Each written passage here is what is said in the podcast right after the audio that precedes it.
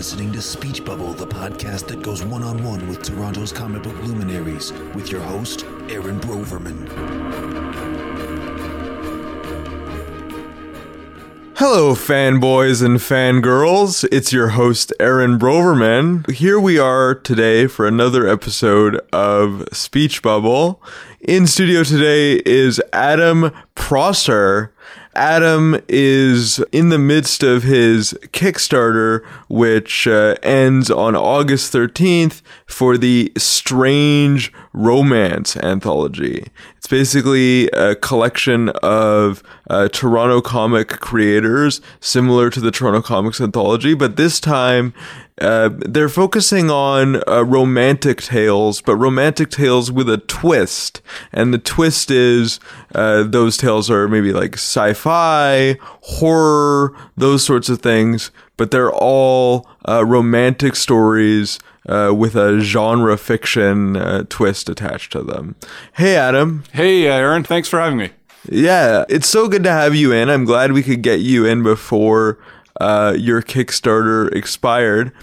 I guess the first thing that I that sort of intrigued me about Strange Romance is it's sort of pre and post comics code. And and what I what I mean by that is like you have sort of like the EC horror style comics and like the things that were before the Fredric Wertham, you know, Seduction of the Innocent that created the comics code. And then you have romantic tales, which is sort of what the industry switched to when the comics code was like in full effect and they couldn't do horror um, sorts of things anymore or else they would be in violation of the comics code. So it's so it's an interesting it's an interesting mix. I think you're you're a bit of a throwback because you don't see uh, romance comics quite as much as you used to in in the 50s uh, and 60s before before the Marvel age. W- what do you think about that? Well, that's that's an interesting point. I hadn't even uh, considered that uh,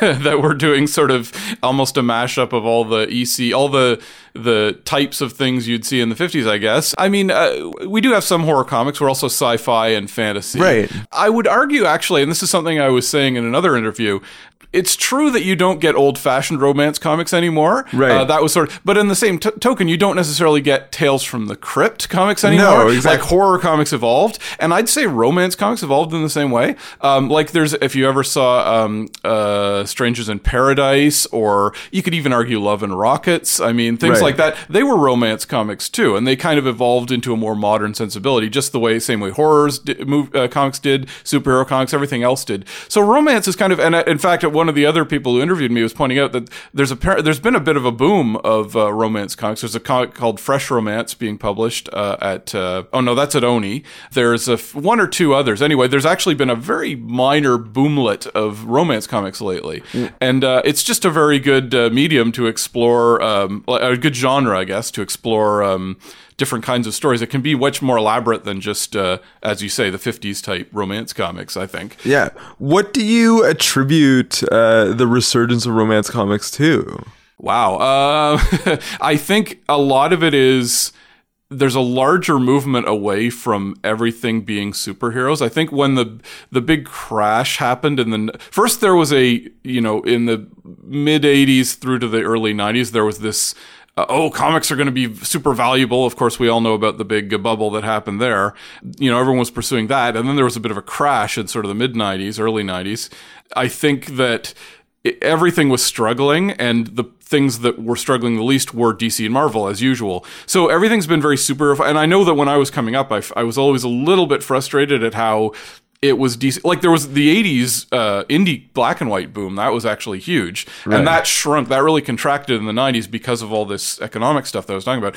And I got a little, you know, I was always a little frustrated that oh, you know, I, I like superheroes. They're fine. I didn't really grow up with superheroes, okay. but I thought, oh, comics. You can do anything with comics. You can do all these different genres, and everything was very focused on you know DC and Marvel because that was the only thing that could survive in the marketplace. And I think the comics market is finally really starting to bounce back. I think I read the other day that there were bigger comic sales this past month than there had been in like 20 30 years. So it's really it is actually starting to boom. And you know the growth of image comics uh, a number of indie comics have really started to take off so that it's not just dc and marvel. You can actually get your stuff published outside of dc and marvel and do fairly well.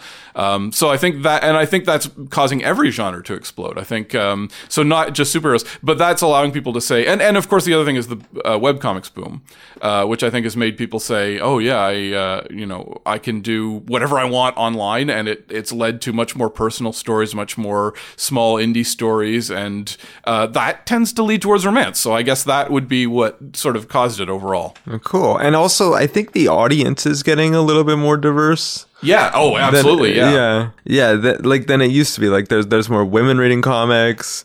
There's people that are not so much into superheroes. It's kind of ironic though because in other aspects of entertainment like cinema and television, you have a huge focus on superheroes.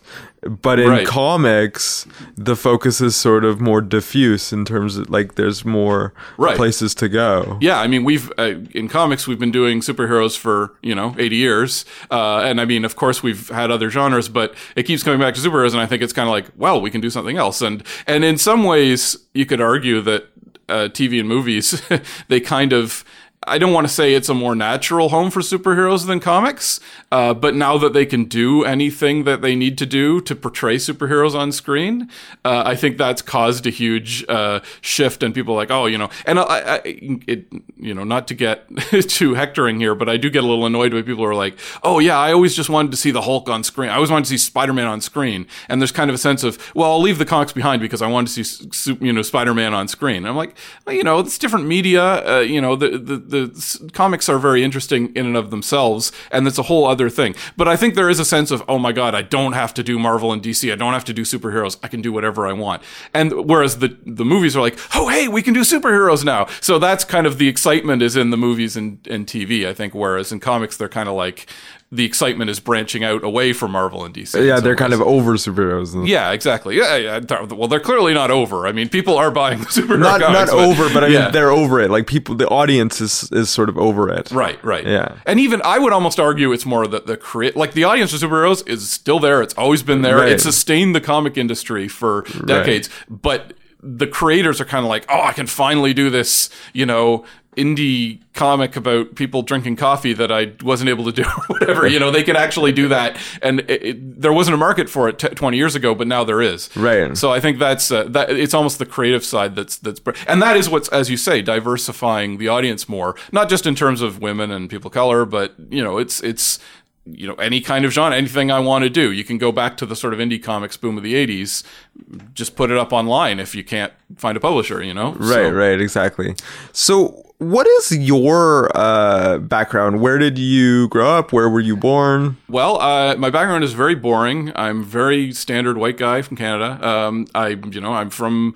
I grew up in Oshawa, but around and, and in Toronto, and uh, went to school. I actually went to Sheridan College. I was, you know, I did the arts program. Kind of wanted to get into animation, and I essentially realized I didn't have the um, the attention span for animation. I, I I wanted I was really more interested in storytelling via visual medium, and if with animation you come in and you're very and in fact this was when. Um, CGI was really starting to take off too. So people were shifting from classical animation to CGI. That was getting even more. Te- it was already a pretty technical field, but it was getting more technical because it was CGI. And uh, I, I kind of went, you know, I, I don't want to sit there rendering somebody's. We we called them toe renders. Somebody who had to do a. My, one of my professors was like, yeah, you're gonna have to rend when you start out. You're gonna have to render someone's toe for you know 40 hours a week. And I was like, I don't want to do. It. I want to tell stories, right? And I realized, you know, comics can be if it needs to be, it can be one person sits down, writes, and draws everything, you know, or a small team. So you can really convey. And you know, I want. I was really more on the writing side, but I want. I liked having a visual component. So of course, comics is natural for me. I've always kind of bucked wanting to be in a big system and a big, uh, in a big, uh, you know, even though that's where the money is. I've I've always wanted to be kind of an indie guy, and so comics let me do that. And so I started just doing web comics, and I've plugged away at it for years until uh, you know I and this was uh, launching Strange Romance. That was a way of saying to both myself and a bunch of my friends were kind of like, well, you know, this will be a good exposure for us. We'll we'll all get together. We'll do a an anthology. Uh, there's kind of a neat theme to it, and hopefully uh, this will showcase a lot of our work. There's some people who are a little more established, but some people who are you know they've been plugging away at you know web comics or illustration or whatever, and this will be an opportunity to really see our stuff in print and really see see uh, you know for some of them uh, and to really showcase our stuff for the first time in some cases.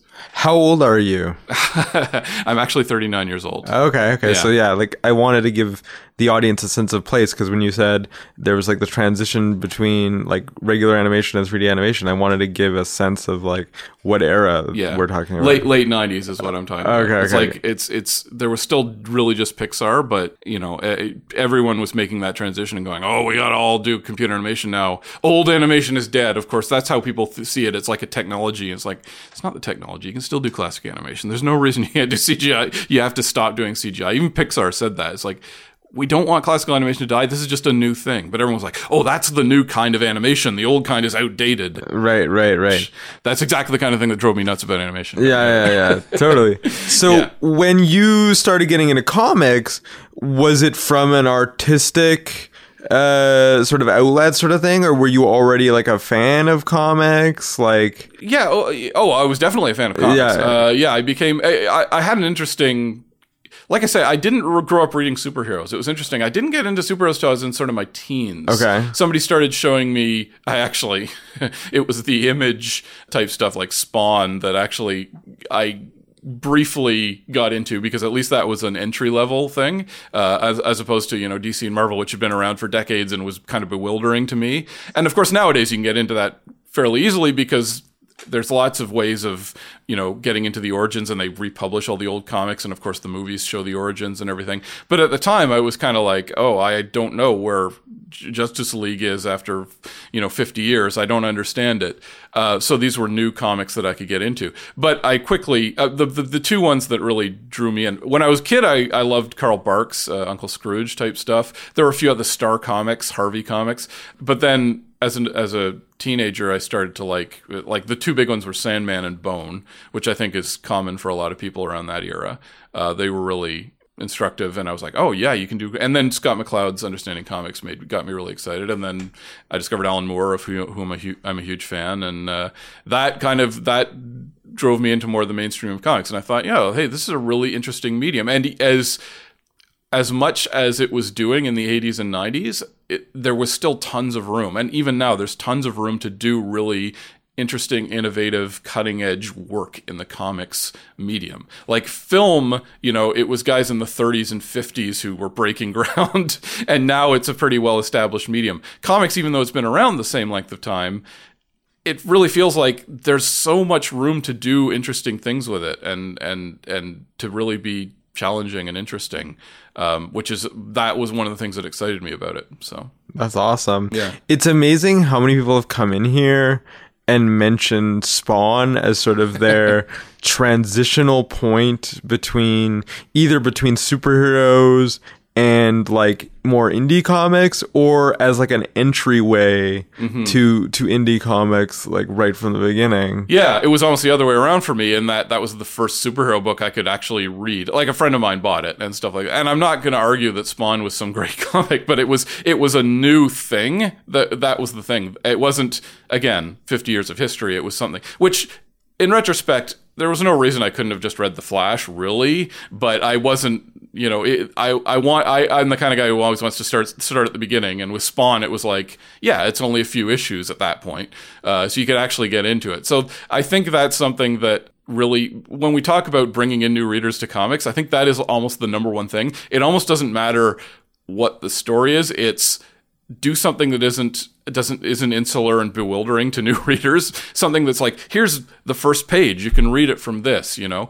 Uh, you can't really do that with superheroes in a realistic way and i think that's why the the uh, the audience is diversified and, and expanded as we get away from superheroes just because like you could do a new superhero book and it could be brand new from issue number one and people would be into it. Uh, but there's a sense that DC and Marvel have that all sewn up too. Well, and then even within superheroes, there's like a diversification because you have books like Faith Mm-hmm. with like the the, sort of uh, rotund uh, character, Yeah. the the body type that you don't normally see as a superhero. That's Yeah. like very much done on purpose as like a body image statement. Yeah, I haven't. I haven't seen that. I, I mean, I've seen that. I haven't read it. Right. Uh, well, that's the thing. I mean, comics really needed. They got to a point. They really needed to be like, this is not just for a very, very narrow segment of the market, which is guys who are a certain age and they live, you know, and they're obsessive and they're nerdy about it, and you know, it's that kind of. It's like, yeah, I mean, there should be more women. There should be, probably be more, you know, but but it's not just when I talk about the diversification. I'm not just talking about you know women and people of color, and I- I'm talking about like um, just a genre that maybe people because there are always going to be people who just aren't interested in superheroes. You Right. know, they're not into it at all, but maybe they would read Love and Rockets, or maybe they would read The Walking Dead, as we've discovered, uh, or maybe they would read, you know, it's it, it can still be nerdy, but it's just not superheroes, which some people don't like. And that's what I'm saying. It, it was never that healthy that we were so. Fi- and I love superheroes. I'm glad that superheroes are are going, and they haven't gone anywhere. But I, you know. There needs to be superheroes get stronger when there's other genres out there to support the whole industry, and it's not all relying on those people who go to the comic store every year and every month and uh, every month, every week, and buy 500 books and uh, and take them home. And like that was kind of what DC and that was kind of what the entire industry was relying on for for about 10 years. There, we had people. It's like if those people stop buying comics, we're out of luck. We're screwed. You know. So Yeah. So when you were doing your own comics, were you writing and drawing? Were you self-taught? Were they all web comics? Like, how did you Yes, start yes, doing yes. your own comics? Okay. Yeah, I did. I basically said, you know, the webcomics boom happened around 2001. Uh, I launched a little web comic literally two weeks before 9 11. um, but What was uh, it called? It was called Night Shift, and it is still online. It's still actually something I'm fairly I'm fairly proud of. Very crudely drawn, uh, because I was doing you know the the, the trend that that time was um, very much strip comics, like newspaper comics, and it was the attitude of my comic won't get published in the newspaper because it's a very insular uh, thing to get syndicated in a newspaper. But that was the kind of material that people wanted to make, and of course, comics could have an ex- huge explosive readership if they were good. Uh, of course, you had to go in every every day and put up a new comic every day, and you had to have constant materials uh, going through. And I actually deliberately did something very simple, even though I'm you know I'm a trained artist. I, I wanted to do something very simple on purpose. Uh, like I had, it was, it's about, it's actually an idea. It was about a, a museum where all the exhibits are alive and hanging out and bugging the security guard. And this was a few years before Night at the Museum came out. Um, and in fact, that was one of the things that made me kind of go, oh, geez, I don't know if I can keep doing this. People keep saying, oh, they stole your idea. I don't think they stole my idea, but it did kind of get, uh, you know, and mine was much more of a gag daily strip and it was just, casually like casual surrealism of the mummies hanging out. But I designed all the characters to be very simple. Like the mummy doesn't have any eyes. His name's Wendell Sukanra, and he he was just a mouth essentially, and it's kind of a goofy looking. It's a funny, but also b just having a lot of the beats were based on repetitive image and like almost copying and pasting. Of course, they would have other expressions as needed, but I thought that was actually a good rhythm for the gags uh, to do that. To just have characters who were deliberately lacking in the full range of expression and body language. Um, you know, the, there was one guy who was a little Picasso type painting come to life, and a stone statue who basically only had one expression. He couldn't, sh- and he had a weird. He was a Mayan statue. Uh, even you know, there was a uh, female statues based on the Venus de Milo, so she didn't have arms. So in every way, they were limited in some way, uh, and that was deliberate. And I just thought that was actually, I thought that actually had a funny rhythm to it that they didn't have. They they they could they were always very impassive. It was kind of Buster Keaton, stone faced. if they were going to do anything, they could they could just somebody could talk to them and they'd just be staring at you with no expression on their face, kind of thing. Um, so that was kind of the gag. And then I did a few other things that I'm not I'm sort I'm slightly embarrassed by, but I they I tried to go a little, you know, to to improve my one was called Amazon Space Rangers, which I actually started as kind of a joke within Night Shift. It was their favorite TV show, so I decided to do a strip based on that. It, it was pretty garbagey, but it was at least me going, okay, I'm going to do full page comic all the time instead of just a strip, basically, and do action adventures type stuff. Cool. That's awesome. Is that still available? Like, can you read Amazon Space Rangers, or is it just Night Shift? It is no, it's online somewhere. And then the, there, I did a, yet another comic called Freak You, Okay. uh, which again I kind of outgrew it. Unfortunately, it was kind of about frat boys, and I, you know, as I got a little older, I was like, oh, this is not the kind of people I want to be writing about. Basically, those are both online if you look for them. Freak You actually got trade public publication. It was on a site called Comic Genesis, which I don't even know if it's still around. So, but I believe it's all out there. So if you Google Night Shift, Amazon Space Rangers, or Freak You, they are all out there. Uh, I don't link to them or anything anymore. But uh, the comic I I've I'm now doing, and it was actually it's actually been. Um, do you mind if I move on to what I'm doing now? Sure, yeah, absolutely. Um, the comic I was doing now is um, uh, called Lemuria. Actually, there's a few things I'm doing as well. Uh, Strange Romance has sort of been occupying my time for the last year, but uh, Lemuria was a comic I did as a web comic, and I'm now I sort of took it offline, but I'm doing it. I'm publishing it through Comixology, so it's a digital comic. Okay. uh, which is kind of cool. I, I so it's meant to be more of an issue by issue story, uh, and that's kind of a goof on sword and sorcery comics, especially 70s type stuff. You know, the pulpy Like Conan and stuff like that. Exactly. I mean, the main character.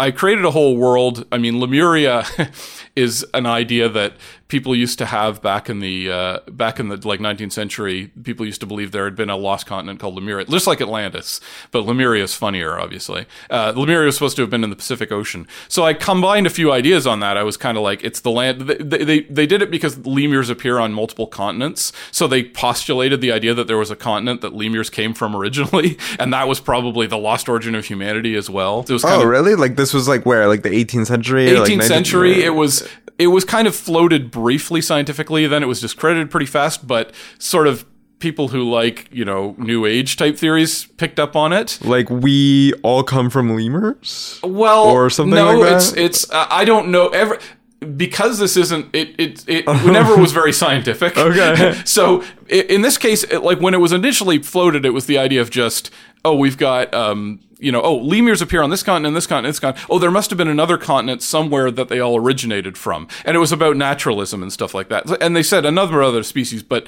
lemurs were the one that this, the guy I guess who wrote about it was following. So he said that oh what if there was another continent that all the lemurs originated from? And eventually they came up with plate tectonics and continental drift, and they realized that you know that's where species evolved from. But so but they had floated this idea. It captured the imagination of you know new agey type people like uh, Blava- Blavatsky. Anyway, not going to go on a whole rant about. There's a whole there's a whole interesting era of the late 18th, early 19th century where they had all these weird theories, and it inspired pulp writing, like how Robert E. Howard, who did Conan, he was kind of basing it on that whole. Oh yeah, Atlantis, the lost. I mean, again, Atlantis came from. Well, Atlantis came from Plato a long time ago, so it was partly mythical. Lemuria was pseudo-scientific, so it was all the rage in the late 19th century. But of course, they just came up with their own crackpot ideas. It had nothing to do with with reality. In my version, it's just like I say, it is the land where lemurs once ruled the earth, and humanity were the slaves, uh, and they threw off. And the lemurs have been declining, and in this world, the lemurs can talk, and it's kind of like you know, in a few more thousand years, they're not going to be able to talk anymore because they're getting too dumb, and humans are taking over, basically. right. It's sort of like Planet of the Apes, but it's like Planet of the Lemurs. yeah. Well, it's it, we're now in a world.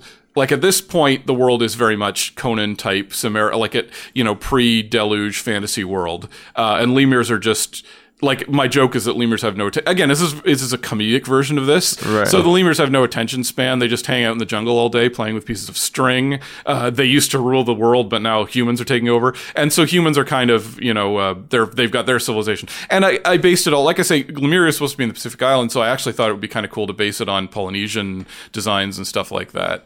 Anyway, so that's my comic that I do uh, is available on uh, Comixology, and I'm gonna have another issue up hopefully before the end of the year. I've got a bunch drawn that I just need to color basically, but I I thought it would be like I say just to promote my stuff. I did, uh, and then I've got another comic that I want to launch uh, it, within another month or so called El Dorado, which is also another kind of pulp riff. This is a more serious one.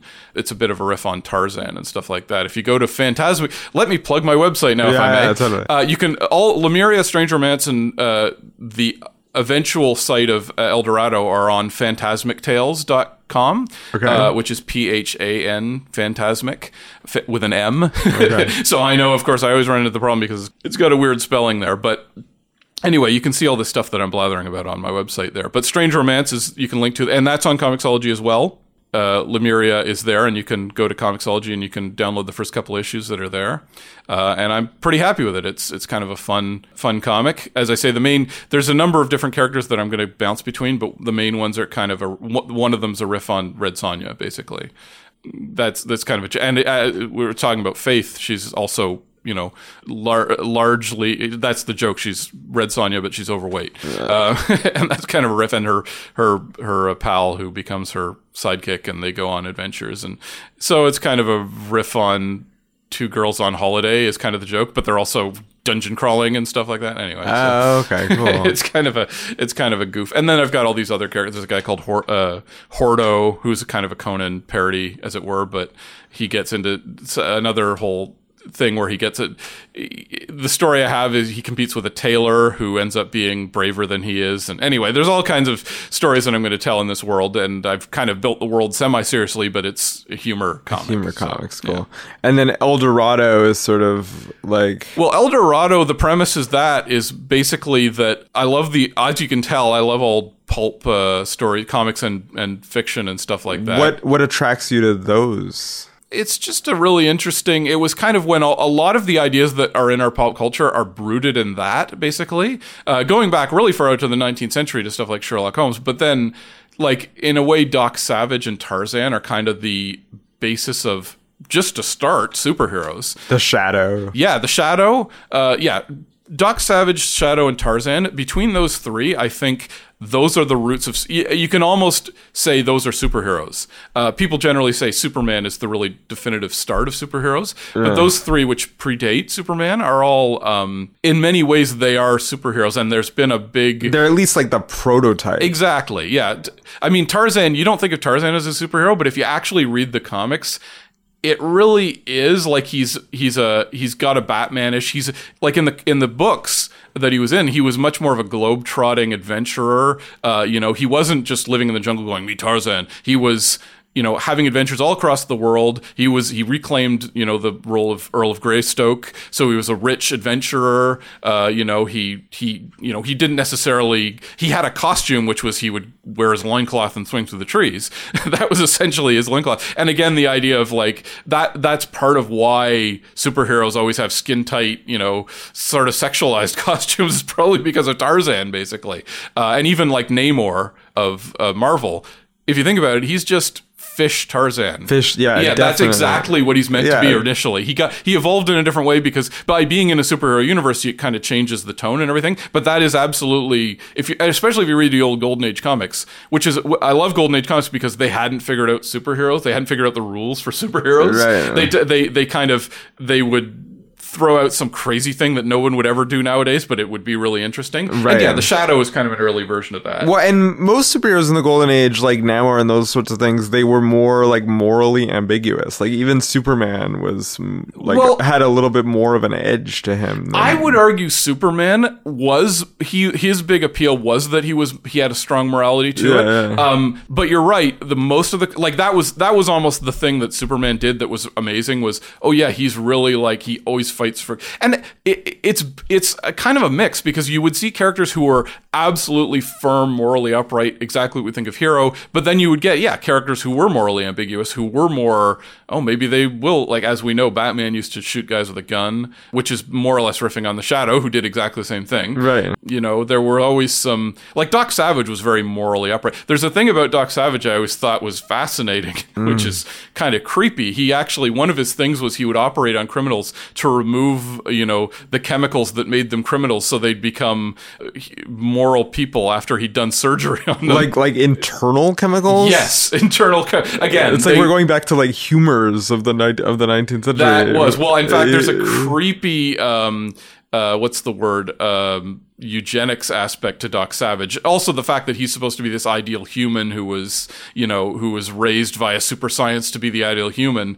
It, there's a bit of a, uh, and then when you consider that it was the 20s and 30s, you kind of go, oh, my god, that's where that kind of came yeah, from. in the same way that Wonder Woman has that whole BDSM aspect. Yes, that was, uh, you know, that that was a big thing with uh, with Wonder Woman. That was like they, they were the, the interesting thing about the Golden comics is they like Superman, Batman, Wonder Woman, the three big three comics that we and, and the- Captain America. Yeah, the Trinity. And, and then I Captain would say I would add Captain America to that. The, the three, the four that really came out of that era, all of them were very much personal statements. Like Superman was, he wasn't just a, a, an idea they threw out there. They had a whole thing of like he was almost the embodiment of uh, FDR and socialism. like that was actually their that they were championing a certain ideal that was popular at the time, Right. Because it was like the idea of again the big guy should look after the little guy. Basically, that was the that was the theme. And Superman spent a lot of his time in the early thing beating up like crooked landlords and criminal. Anyone Yeah, it who was would, very like grassroots and like street level. Exactly. Yeah. Yeah. he was. There were supervillains and stuff, and of course, as World War II came on, he would fight. That's where supervillains came from originally. They were basically coded Nazis. Uh, but it was, you know, it was all based on the idea of no, you know, there should be someone who should fight for justice for the little guy. That was really the basis. And then Wonder Woman had a whole gender thing, which was actually very forward thinking for the time. And they, the guy who created it, and actually I should say the people, because we always credit William Moulton Marston, but he had uh, his wife and his lover, and they kind of had a three way affair going on. Yeah, he was like the like legend of like polyamory. He was like one of the first people to Mm-hmm. explore that that you knew about. he literally went, "This is a good way to live your life." He was a psychologist, and he had these were his ideas. And whether or not you agree with him, he was a little bit out there, but he definitely had something he was trying to convey via Wonder Woman, saying, "This is how people should be." And, li- and like I say, I feel like Marston's wife it doesn't get enough credit. And furthermore, they had a lover who was both of their lovers, and it was a, and she was kind of the she seems to have been the model for Wonder Woman. So the, in fact, Wonder Woman was created by a guy and two women, but the guy gets all the credit because that's how they did it back in the day. They would sign it to the woman, to the man, To the man. Uh, and then of course, Captain America has a very strong moral. It's very much what Jack Kirby and Sam Simon believed in the middle of World War II. So there were a lot of like it, superheroes were at that time really coming out of yeah, I believe in this. This is really important to me, and I'm trying to tell. So, I'm trying to have a theme that's really important to me. The only one that isn't is Bat- Batman was just Bob Kane cashing in on whatever was popular at the time originally. That was the original origin of Batman. Yeah, yeah, he sort of threw together the shadow. Bob and- Kane's was in his like business acumen, not necessarily his artistic. Yeah, well, and of course, you know, Bill Finger and uh, Jerry Robinson did most of the creative work, as it Right. were, unfortunately, and Bob Kane just took all the credit. Right, right, exactly. But um, So, I mean, you're sort of you're sort of a throwback. Like your interests are kind of a throwback. The fact that you're doing strange romance is like why why romance? Do you well, think? that's that's actually the interesting thing. Like uh, you're saying, I'm a throwback, and hey, I am. Uh, but I like. But in in many ways, it's I'm looking at old stuff. So that I can see ways for comics to go forward. Um, my attitude is almost like whenever a new medium, a new genre, a new style, a new something creatively emerges, Right. there's always this explosion of, oh man, we can do all this stuff. And if you look at the early origin of any medium, any genre, you'll see this huge branching out of crazy, as it were, dead I hate to say dead ends, but that's kind of what they are. Eventually sort of a formula gets fixed on and people go, "Oh, this is what works and this is what works." Sometimes I think it's very instructive to go back to when something started out and look at all the paths that didn't take and you can look at that and go, "Oh, hey, you know, that could still work if we brought it into the modern day." So when I say I'm looking at the old stuff, it's it's more to understand where I'm coming from and where comics are coming from and try to bring that into the modern day because I'm very much a believer and you should try to do new things and, and really push the boundaries of the medium as well. Uh, I'm not trying to do like Strange Romance is not a pastiche. It's not, oh yeah, these are old school type romance comics. Uh, the cover is kind of a joke as a joke. It's kind of an old school romance uh, type cover, uh, done by my pal Chuck Whelan, who I was uh, mentioning to you earlier, who's a really talented illustrator. Uh, but I mean, most of the people who contribute, it is an anthology, and most of the people who contributed don't have all these ideas that I had in my head about old time golden age. They mostly just wanted, a lot of them wanted to do very, you know, new wavy science fiction type stuff or fantasy or whatever, and it was based on, you know, the stuff they've read in the present day. It's not based on trying to be a, a pastiche. Well, a perfect example is the story I did, which is a very short little story. It is actually a bit of a pastiche of old romance comics, but the joke is that it's done from the point of view of an aliens and their mating rituals are completely bizarre and incomprehensible to humans. so it's written like a 50s romance comics, but it's like, and then his Qualchnor was inflamed and I knew that we must enter the third try mating cycle. like it was all that kind of thing. That's hilarious. Yeah, so that was it's called the Heartbreak of Snortag, and um, yeah, so that that's me again. But there's a huge uh, because it's an anthology. There's a huge diversity of different different stories. Um, Right. Yeah. So like what what have you learned? Like you talk about how like you you're using sort of the you personally are using the sort of old uh tropes of golden age comics and stuff to like bring them into the modern age. What have you learned by doing that? What have you discovered about yourself? What have you discovered about where comics are going? That sort of thing. Whoa. Well, I, I mean, like I say, I, I, I tend to think there are a lot of great ideas kind of lying on the ground because they were tried a long time ago and people maybe they even liked them back then, but there was something else that was more popular, or maybe uh, They someone abandoned them and it got frustrated They didn't, that- yeah, they didn't trust their instincts, or it, maybe it was just a natural evolution. Maybe they were doing one thing, and then Superman came along, and like, oh my god, Superman, that's great! I'm going to do superhero comics, and you know, it's it, you know, after 80 years later, you go, okay, well, that was kind of an interesting idea, and like I say, romance comics uh, it- it's as we were just, just discussing. You know, you say, "Oh yeah, that was kind of an old timey thing," and it's true. Romance comics, how we think of them, are an old timey thing. Right. But r- the idea of having a comic about romance is there's nothing old timey about that. No, And- romance is still happening in life. so- Right, and and that's something that you know you realize that you can go back to something and say, well, what if I bring it into the modern era? What if I take the what if I strip it down to the core idea or some idea that I like and bring it into the modern era? So I mean, that's what I you know that just goes on forever, and that's there's all kinds of instructive things you can learn by looking at the old time uh, comics, uh, and so that's essentially what I've learned is uh, I've all kinds of different techniques and styles and and ideas that you can do by but but but it's interesting though when you go to the old time stuff it's it's our, fixated in our heads as like I say like you were saying old timey romance comics. Yeah, and very specific kinds of romance, like where you have like people writing in, and that's sort of like the narrative. right Uh, that's like the narration backbone of the story, and then they sort of depict what this person is writing about in like a Dear Abby style, Right? Yeah, that you was know, the thing, in the yeah. comic. You know, you know what I mean? Yeah, and and but even just the idea of like the the sort of style is sort of melodramatic. You know, it's always you can picture the the image right away. It's a woman crying and looking at the camera, and she's Right. thinking like. Brad doesn't know my horrible And, secret. and what was that? what was that strip with the doctor? It was like something something Um, MD or something yeah, like that. Rex something. Rex Rex something. which yeah. is still around, by the way. Yeah, it's still it's still there. There was a comics. There was a site called Comics Curmudgeon. Uh, I don't know if you're familiar with it. No. Uh, he does. He basically is constantly looking at the comics pages meaning the comics pages of the newspaper uh, which is mostly online anyway but he's looking at all these strips that have been around for like 50 60 years and are still going. And for instance he pointed out little orphan annie only very recently ended like a couple of years ago. And he's saying when it was airing, it was insane, and he had some hilarious like reviews of it, basically. Right. But it was a really cool. It was, it's it's a really cool site if you get a chance to check it out. nice. So he does like criticism of like He does the the sort of snarky commentary on things, but yeah. yeah, it, but he, it, you realize these comics are still around. Mary Worth is still around. Uh, Prince Valiant. Prince Valiant is not around Okay. from what I know, but the soap opera type strips do still exist. They're still out there.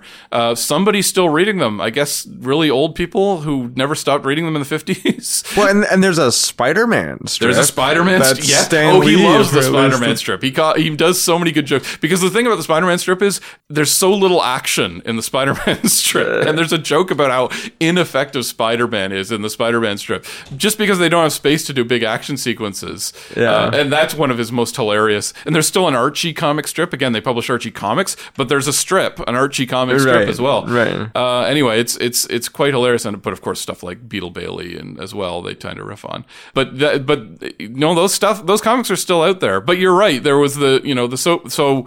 Technically, the soap opera type strips never went away, but I think uh, in many ways, again, superheroes kind of absorbed everything, including the soap opera. Right. And I mean, superhero comics tended to be that was Spider-Man's big innovation. It was the idea that it's superhero and it's also soap Soap opera. opera, yeah, Uh, And since Spider-Man was such a huge success, all, all these other comics have kind of absorbed that into them, basically. Right. So, what was the origin of Strange Romance? What made you want to do it? When did you come up with the idea? What place in life were you at? The thing about the internet is, you know, and like I say, I hang out, especially on Twitter, with a lot of uh, very talented people. And again, a lot of these people, some of them were established as comics, and some of them were just starting out. Uh, no one was, you know, a rock star, but you know, there's there's people who, you know, oh, you know, I somewhat know like uh, Ryan North. I slightly know, uh, you know, I and I'd, you know, there, I'd be in the orbit of people like uh, Michael Kupperman and things like that. And uh, Just but, you from know, Twitter. Just from Twitter, yeah, Yeah. exactly. Just from social media, Yeah. and it's it's kind of like, and you're not even oh, they're not even my friends. I just know them vaguely through that because I'm trying to be in that world basically. And the thing about being on social media is you can say things like, "Hey, we should do uh, an anthology together." Yeah, let's do it, and it sort of grows and it snowballs into finally like.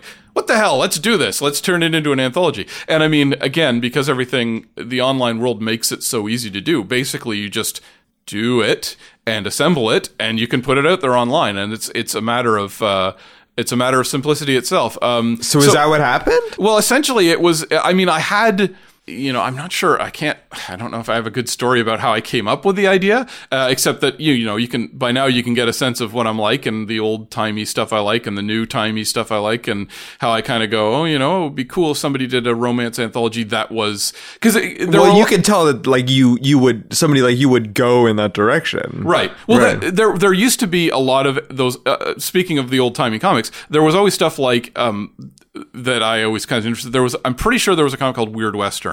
Okay. Uh, I'm pretty sure there was a Weird War Stories, and there were the idea of well, we did the comics that were popular then, westerns and uh, war stories, but we added the sci-fi fantasy aspect to it, basically. And I thought that's a really cool way. And again, it was these, these were these would tend to be in the 50s, maybe the 70s at the latest.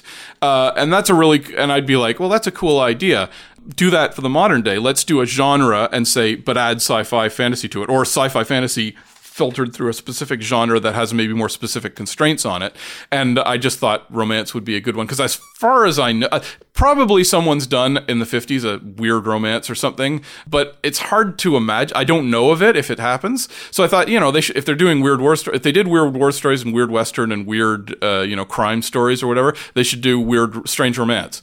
And it comes from an era that's like after the superheroes boom. Like people were over superheroes. Horror comics weren't allowed to be published anymore. And people were just in comics were just sort of in the 50s throwing things at the wall and seeing what would stick sales wise. Yeah. Right? I mean, You got like weird stuff coming out of that. Yeah. Well, it was. I, I mean, to be to be a little more specific, I think um, the kind of stuff I'm talking about were not all of it was EC Comics, but a lot of it was, and that was sort of the early '50s. And I think superheroes actually kind of collapsed in the late World War II, uh, post World War II, Post World War II, yeah. uh, like early '40s.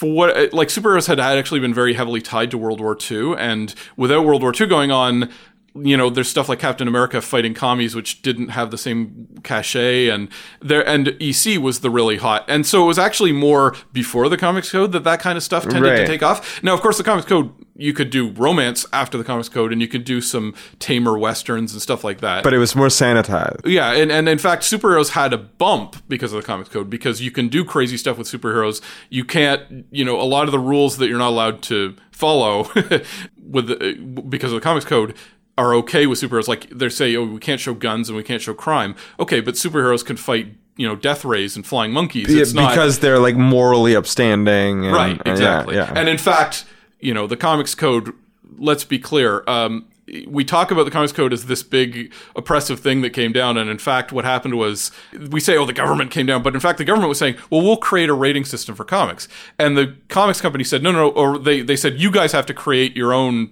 self-policing system or we'll do it the government will Yeah. and the and the the the, the group of uh, people who did it at the, who created the comics code were the industry. It wasn't the government. Yeah. And in fact, we talk about how ridiculous the comics code was and how restrictive it was, but the government probably would have been much fairer about it. They would have adhered to the freedom of speech.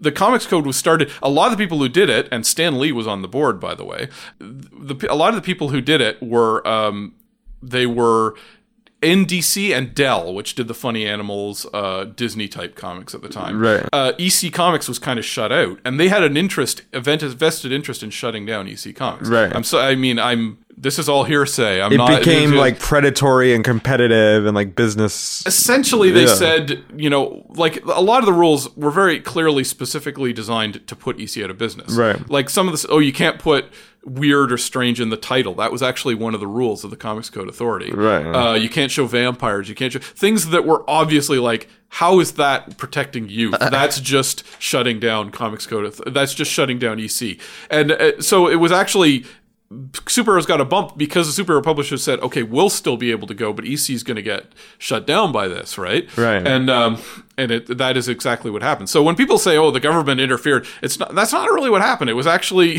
the, the government did interfere, but it was the it was the industry that really shot themselves in the foot, and they didn't. It was they did they did it for their own profit, but it shot the creativity that was exploding out of the EC comics in the foot, unfortunately. Right. And then like Stan Lee, who was on the board, eventually Yeah. broke his own rules. Well- by depicting Spider-Man and the whole dr- that drug issue that he Well, did. it- let's be clear. That Yeah, was uh, yeah. that came at a period when Stan Lee's power was actually waning. Uh, you know, I'm not going to say Stan Lee was the devil or he was doing all this, stuff, but he very much found a path that worked within the constraints of the comics code. The late era of Spider-Man was was where like literally the death of Gwen Stacy happened from what I understand uh, because um, Stan Lee was actually out of town and they said we can get away with this while Stan Lee's out of town because he wouldn't want to kill off a character basically uh, Right. so they did it and Stan Lee and it was popular so Stan Lee said okay we'll go with it basically but I Stan Lee is actually kind of an old school guy in many ways he was innovative at the, for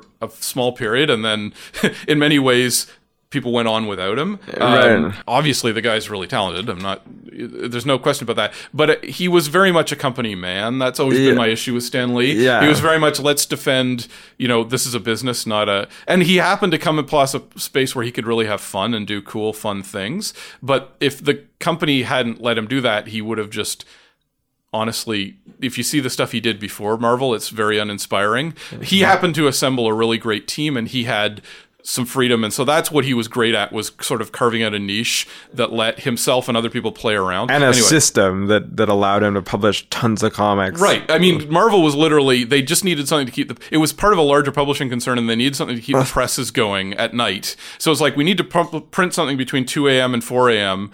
Uh, so just keep making your comics. And they didn't care otherwise, basically. And meanwhile, Stan Lee had a job because he, his, his uncle, his, his uh, wife's uncle, uh, ran the whole, Martin Goodman ran Yeah, the whole thing. yeah, Uh, totally. so he had that job and it was kind of like, just produce something that'll ma- sell. We don't care about anything else, just something that we can actually make money from that keeps the presses rolling all the time. Cool. And then Marvel ended up being popular that. So now that you're doing Strange Romance and like that's a thing and Mm-hmm. Yeah. it's sort of a thing that sort of grew out of like a social media discussion. Yeah, yeah. Right?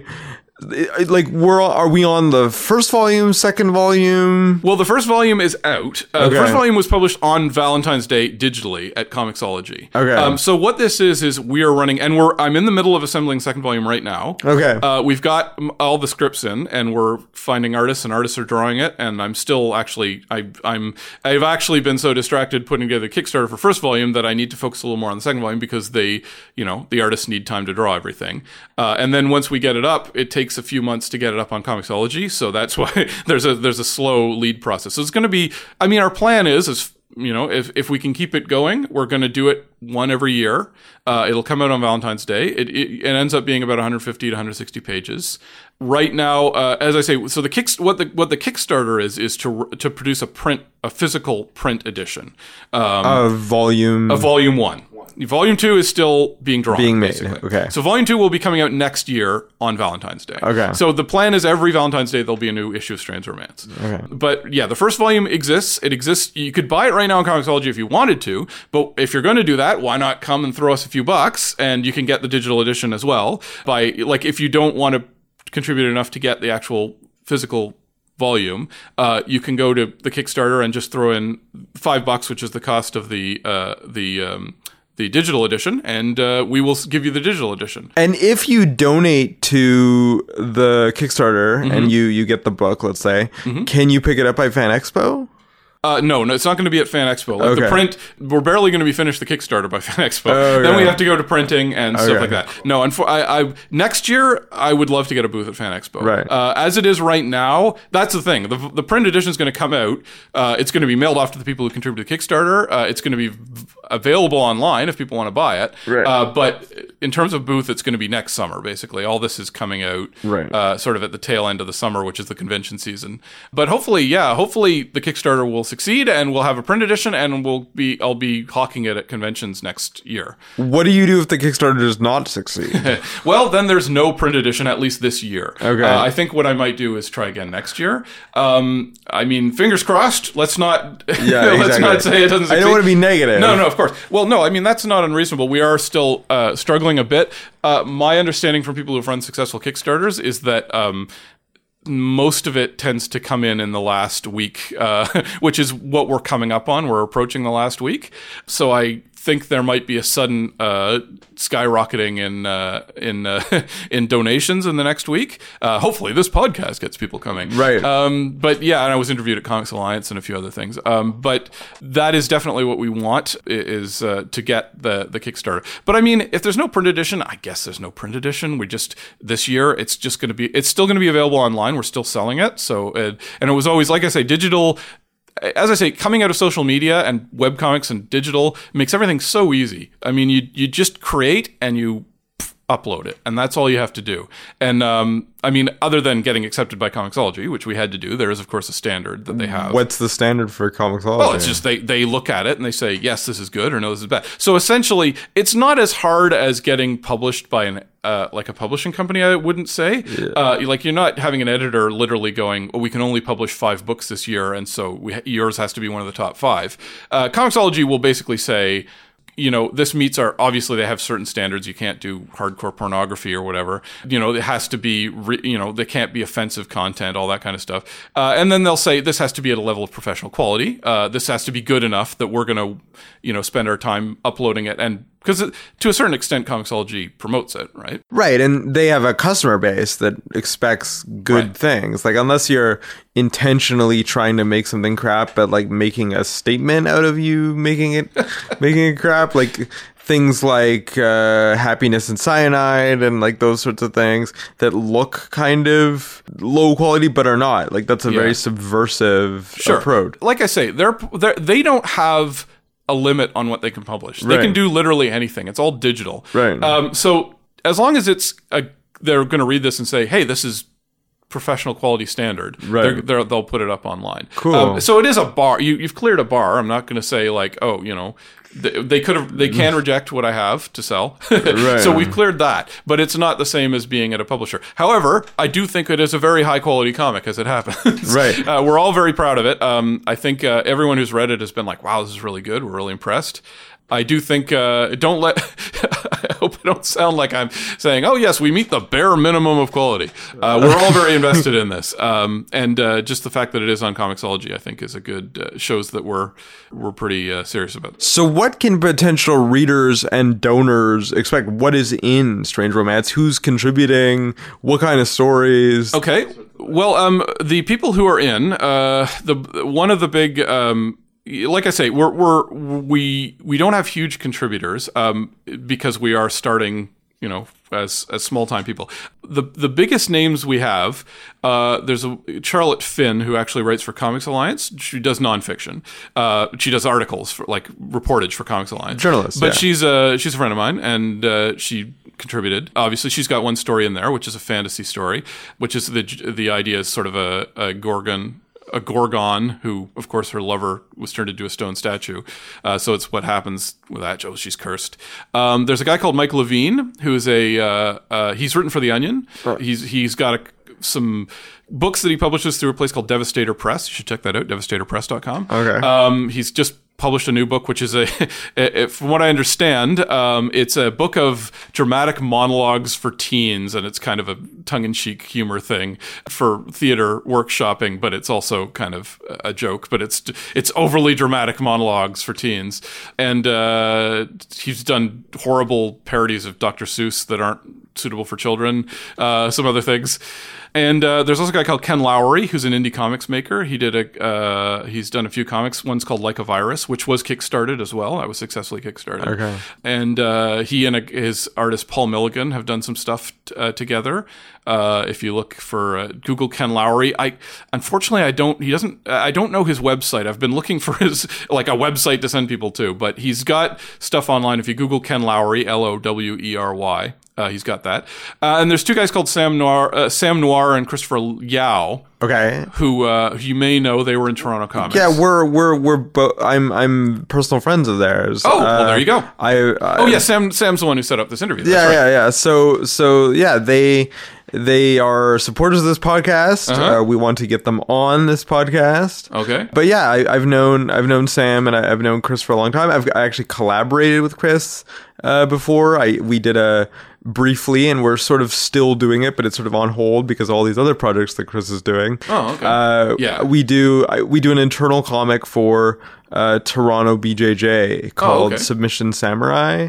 It's just something for the uh, kids Brazilian Jiu Jitsu program at Toronto BJJ and is published sort Sorry, of what's BJJ? What is that? Brazilian Jiu Jitsu. Oh, okay. So like I do Brazilian Jiu Jitsu. I'm like a that's what I do. Oh, okay. It's one of my like recreational things. Oh. And the the gym that I go to, Toronto BJJ, uh, on like Bathurst and- or on uh, Bloor and Christie, they wanted to do a comic for their kids program. Right. So they decided nice. to like internally publish this this comic and Cool. and, and Chris ended up being the artist. Uh, we started with Shane Huron and then and then it went to Chris and we're not doing it now, but there's an issue that we are going to publish eventually as soon as Chris has time to to put it to, to put it together basically. Great. Yeah, Chris. Uh, Chris drew two of the stories in Strange Romance. Actually, um, he's uh, he's really talented. I should, by the way, I should correct you. Earlier, you said Toronto uh, contributors. It's actually we're a nation. We're worldwide. Uh, Oh, okay. There's people from, like I say, because it was done online. There was no geographical restrictions. Uh, there's one woman who was in who's in Ireland, if I'm not mistaken, and one of our artists is in. Um, Oh, geez. I keep saying the Philippines, but I actually think he's in uh, Singapore. I'm not 100% sure. Um, so he's in South Asia anyway.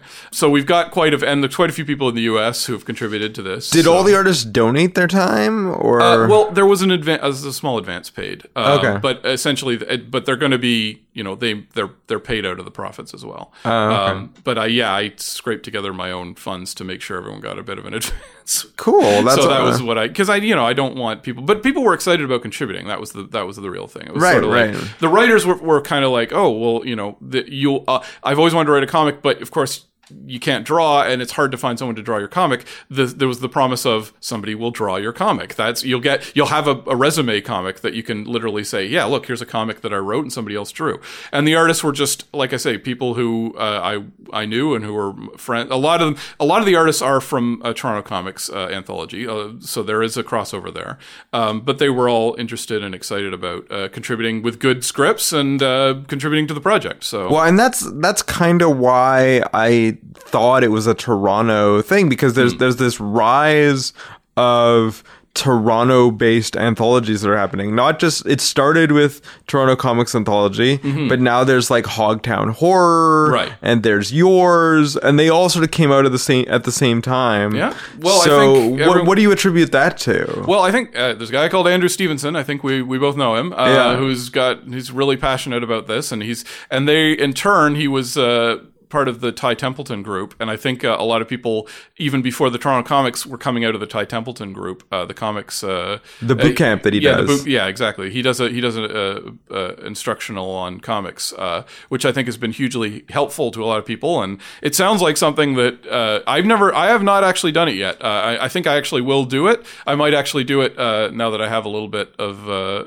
cash put away uh, to do something like that uh, because it's it sounds amazing, and the community that's formed out of that has been really great uh, from what I've seen. Like I say, it, it gave birth to Toronto Comics, and Toronto Comics, and I think. Toronto Comics kind of branched out into all these other uh, anthology. I think that that's sort of the uh, the root uh, is uh, Toronto Comics. But all, but I mean, Toronto's always been a big comics town too. I mean, uh, as you know, Scott Pilgrim uh, came out of here, and Right. uh, Ryan North is here. Uh, Kate Beaton was here. I don't think she's here anymore, but um, she was in Toronto. Um, Chip Zdarsky, like Chip Zdarsky, yeah, that's Yeah. right. Um, the, the Amonans, uh, Valentine De Landro, who does Bitch Planet, the Earth on Bitch Planet. She, he's from this general area. I don't know if he's actually in Toronto. Of course, we had Jeff Smith and Dave Sim uh, going back a a decade or two. Um, not that they're not still around, but they're from this area. Right. This is actually a major comics town, Toronto. I would say. Right. Um, Part of like- why we're doing this podcast. Exactly. Yeah, Yeah. yeah. And as you probably know, that's probably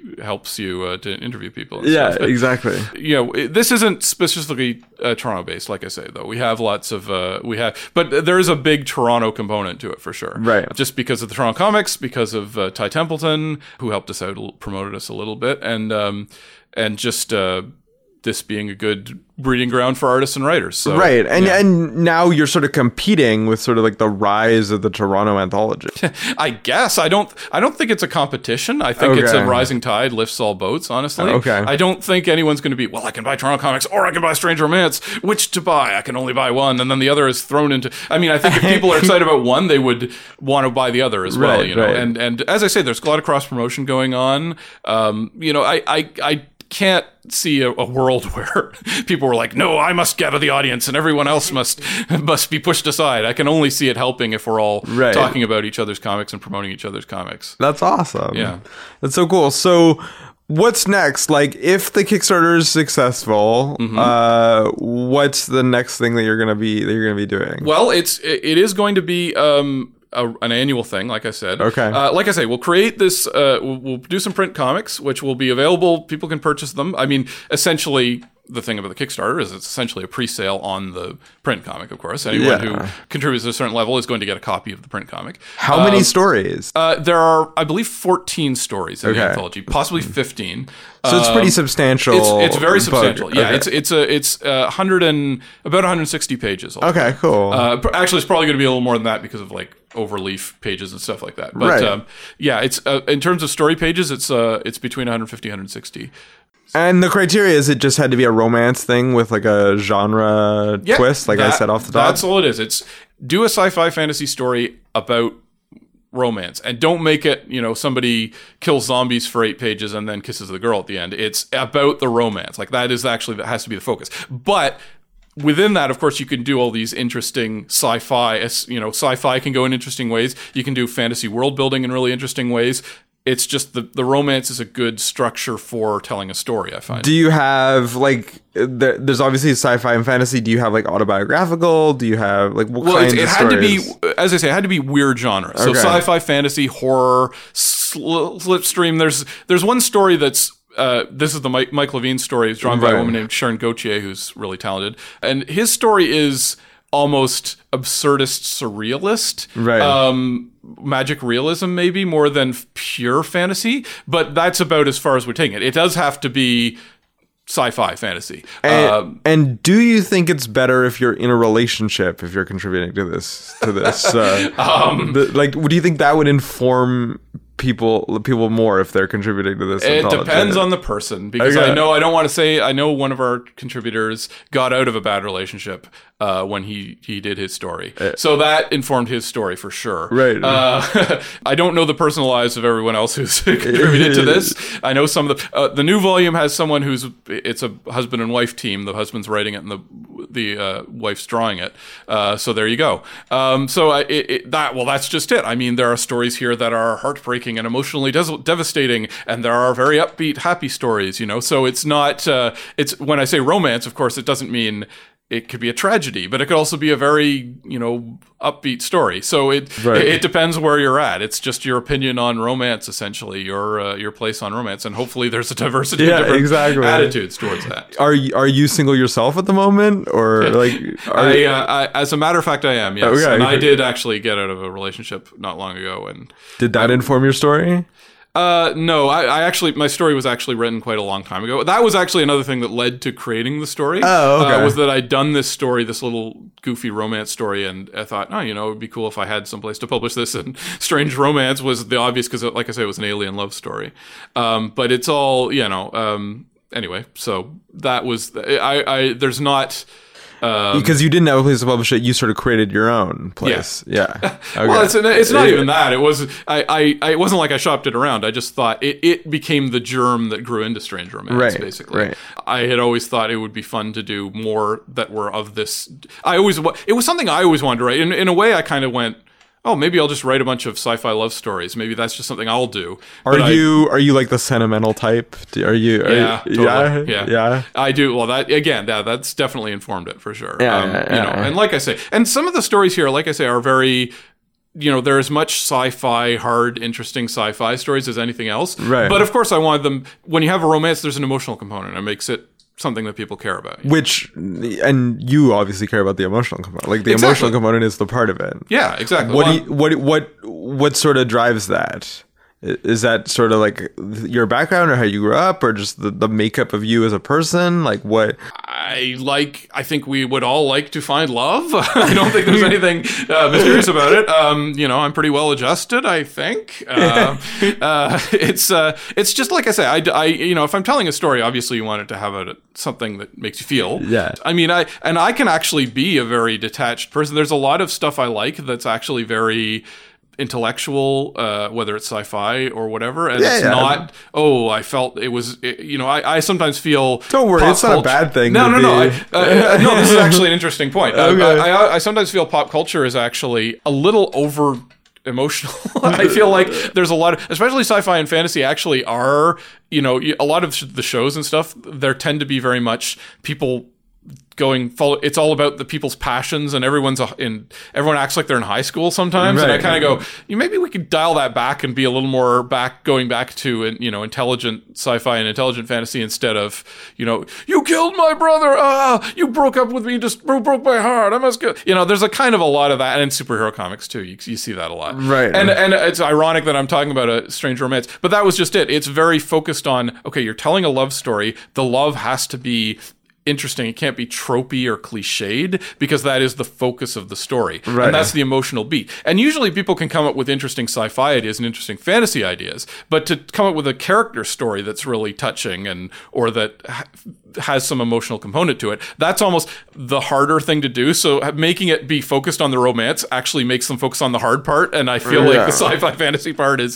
something that comes more naturally. I have a question. With more anthologies happening in this market, like Toronto market, Mm-hmm. I wonder whether or not you'll start to see people submitting stories to other anthologies and people going, no, no, no, that's better for uh, Strange Romance, or Oh, that's better for Hogtown Horror. Like Toronto Comics Anthology may not take horror stories as much because Yeah. they want to differentiate themselves from Hogtown Horror, or they might Oh. not take romantic stories as much because there was a great romance story in Toronto Comics Anthology this year, uh, the, the Oh Noir one, the where they go to I haven't read the latest one, so I don't know. Um, so, so, and that's like a that's a very romantic, emotional story that could also fit. was there a sci-fi aspect to it? Nah, not not so much a sci-fi aspect, but if you added that Yeah. to it, it could totally work. Or like when Aaron Feldman did the thing on uh, the date at the end of the world that happened to be Right. at uh, not not not Luminato, the uh, the festival that happens in Toronto, the where we all Toronto go out at night. What is that oh, called? Uh, Nuit Blanche. Nuit Blanche, yeah. So uh, sorry, I just slipped my yeah, mind. yeah. Aaron Feldman's in this volume too, is in Strange Romance too. Right, right. So, so like that could have been also in Strange Romance and that sort of thing. So, I wonder whether or not, like, because these are like genre specific anthologies, whether like that you'll start to see like a lot of differentiation between what's Well, in. That would be great. Uh, and I Right. think there's no reason people wouldn't. I mean, again, it's it feels like a Toronto-based story and a sci-fi fantasy horror love story are, Right. you know, people are going to know which one they're pitching to Right, in right. that regard. Um, I mean, technically, you could do a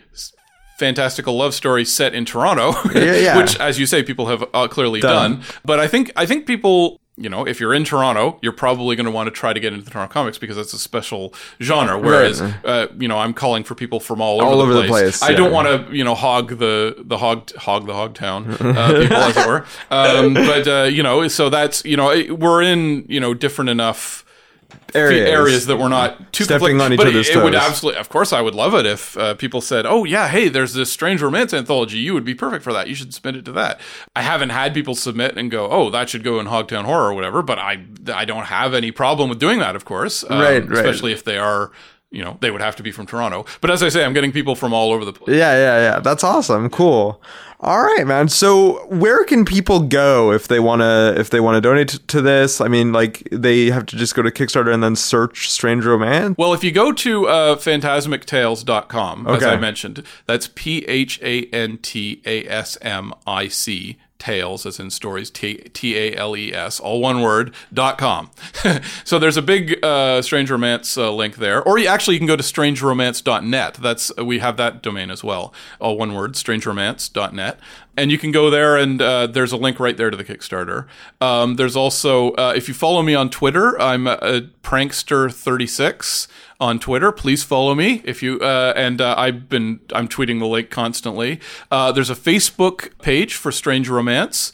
Uh, again, if you, you, you that you're just going to have to search. Uh, but go to Facebook, search for Strange Romance Comics Anthology. It'll come up. There's a group. You're welcome to join the group uh, if you'd like. And uh, there's a big pinned tweet right at the top for the Kickstarter. But yeah, if you go to Kickstarter and search Strange Romance, you will also find it on Kickstarter. And then if you want to contribute to maybe a potential volume 3, when when when is that going to happen? Um, well, yeah, we've unfortunately we've actually just closed in terms of if you're an artist, we are still actually looking for artists. So if you're an artist, uh, please feel free to get in touch with me. You can get in touch with me through the website Phantasmic Tales, or as I say, if you go to the Facebook group, if you join it and uh, con- and send out a text to me or someone else there and say, "Hey, I'm an artist. You need an artist?" I would love to have you on board. There's still a few stories that need artists, um, and. Uh, uh, that would be great.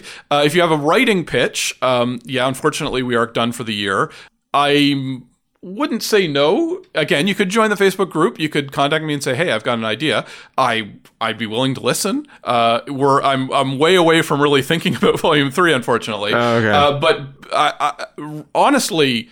There's no reason you couldn't pitch to me right now, and I'd say, "Oh, sure, you're going to have to wait uh, nine months before we do anything." But by all means, I'd love to. Uh, I, I'll I'll note I'll make a note that you've pitched something that I really liked. Uh, generally speaking, when people pitch, I like to just have a elevator pitch, convey the concept, tell me the whole story. Don't say they meet and they go on an adventure. Say, okay, what specifically happens? They go to Mars and they fight moon men, and then they find out that the moon man was them all along. Or, you know, t- tell me the twist if there's a twist, you know, that kind of thing. Be very specific on what the story is because it's only going to be a few pages. Uh, we like to try not to go further, more than 12 pages, but we, in some cases, we do allow people to go over if they need it. We try not to go less than three pages but again uh, if you've got a really great one page gag that would be terrific uh, and so yeah please uh, feel f- and if you go to the, like i say phantasmictales.com there's a link for email or for strange romance more specifically you go to facebook page and uh, you can join our group and uh, you can contact me through that right. Awesome. Okay, cool. Uh yeah, that that's that's that's great. I, I I love having you in. I'm glad we could do it so quickly and uh we'll we'll put this up uh before the Kickstarter expires. Please do. If you can get it up uh, like early next week, that would be great because that's going to be the this is going to be the last week uh, for Kickstarter uh, for the Kickstarter. It's going to end uh, August the thirteenth, which is the uh, not this Saturday but next Saturday uh, when I'm speaking. it's a Saturday whenever this podcast goes up. Yeah. but uh, yeah, it's uh, it's uh, it, it, hopefully uh, everyone will contribute to this and we'll have a nice uh, anthology. I think it's really worth it. I'm really proud of it. And believe me, I know I'd be hyping everything, but I know I'm biased. But there, as I've as you heard me say earlier, there's work I did I'm not that proud of, and I don't really, even though I promoted it. I am uh, I am uh, I'm very very happy with Strange Romance and how it came out, and the people who contribute are all great. It's all pretty terrific. So um, I hope you'll check it out. Yeah, Adam, thank you so much for coming in. Thanks, I Aaron. I want to have you back just so we can do a deep dive on uh, Golden Age and and and 50s and like comic book history because you're a bit of a you know a historian, closet historian on these sorts of I- things. yeah, yeah. I guess I am. So uh, thank you, thank you so much, Aaron. and uh, until next time, uh, we'll see you all again on Speech Bubble. Thanks.